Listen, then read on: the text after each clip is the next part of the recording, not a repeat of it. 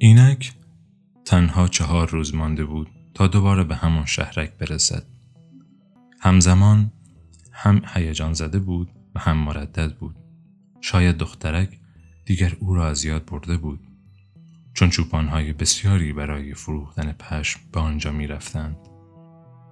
به گوسفندهایش گفت مهم نیست من هم دخترهای زیادی در شهرهای دیگری می شناسم.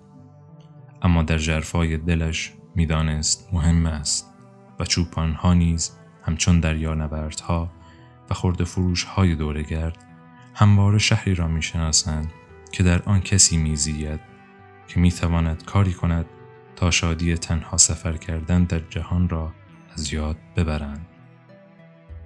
روز تابش گرفت و چوپان گوسفندها را به سوی خورشید پیش راند. فکر کرد. اینها هیچ وقت احتیاجی به تصمیم گرفتن ندارند. شاید برای همین است که همواره پیش من میمانند. تنها ضرورتی که گوسفندان احساس می کنند آب و غذاست. تا هنگامی که چوپان جوان بهترین چراگاه های آندلس را می شناخت همواره دوستش می ماندند. حتی اگر همه روزها به هم شبیه و ساعتهای درازی تشکیل می شدند. که زمان بین طلوع و غروب خورشید را پر می کردند. حتی اگر در زندگی کوتاهشان هرگز یک کتاب هم نخوانده بودند و زبان آدمهایی را که درباره خبرهای تازه شهرها صحبت می کنند نمی فهمیدند. با آب و غذاشان راضی بودند و همین کافی بود. به جای آن سخاوتمندانه پشم، همراهی و هر از گاهی گوشتشان را به او تقدیم می کردند. جوان اندیشید. اگر امروز به حیولایی تبدیل شوم و تصمیم بگیرم یکی یکی آنها را بکشم تنها هنگامی موضوع را می‌فهمم که تمام گلر رو به نابودی باشد. چون به من اعتماد کردند اعتماد به غرایزشان را از یاد بردند فقط به خاطر آنکه من آنها را به سوی آب و خوراک هدایت می کنم. جوانه کم کم از افکار خودش تعجب می کرد. شاید کلیسا با انجیر مصری که در آن رویده بود سایه سیاهی بر اندیشه هایش افکنده بود. شاید همین باعث شده بود همان رویا را برای دومین بار ببیند و از همسفران همیشه وفادارش کینهی به دل گرفت. از بادهی که از شب پیش مانده بود جرعه نوشید و خرقهش را به دور خودش پیچید.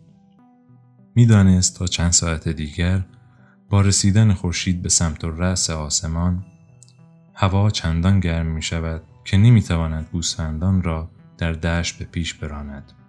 در این ساعت تابستان تمام مردم اسپانیا می خوابیدند. گرما تا شب ادامه میافت و مجبور بود در تمام این مدت خرقش را حمل کند. با این وجود هرگاه به فکر شکفه از وزن این بار میافتاد بیاد می آورد که به دلیل وجود همین خرقه سرمای بامدادی را احساس نکرده است. سپس اندیشید. همیشه باید برای تغییرات آب و هوا آماده بود و با قدردانی زنگینی خرقش را پذیرفت.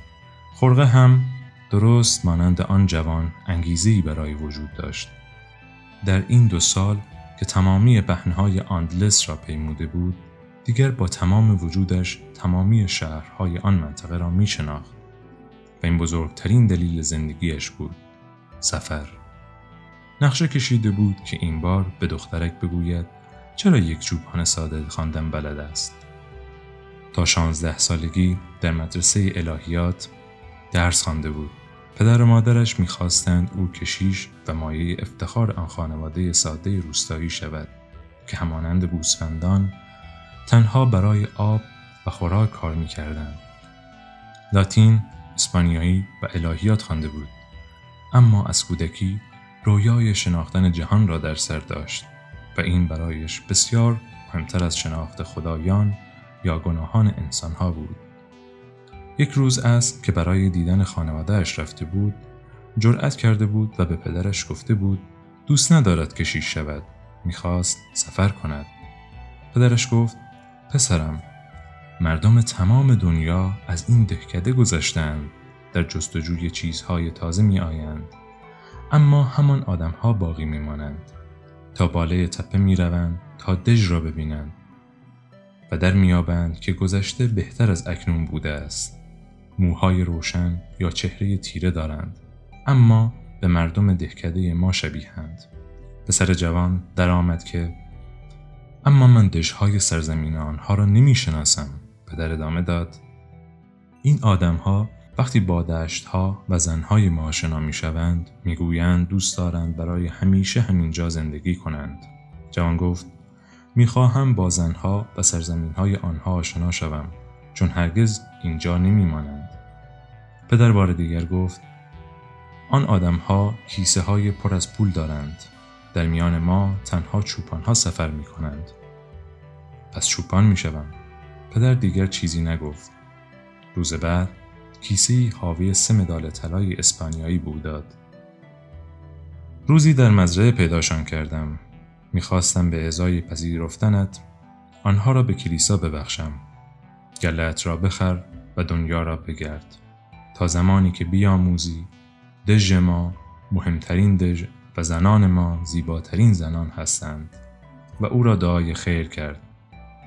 جوان در چشمهای پدرش میل گشتن به گرد جهان را دید میلی که هنوز زنده بود هرچند دهها سال کوشیده بود آن را در نیازش به آب غذا و همان بیتوتگاه شبانه مدفون کند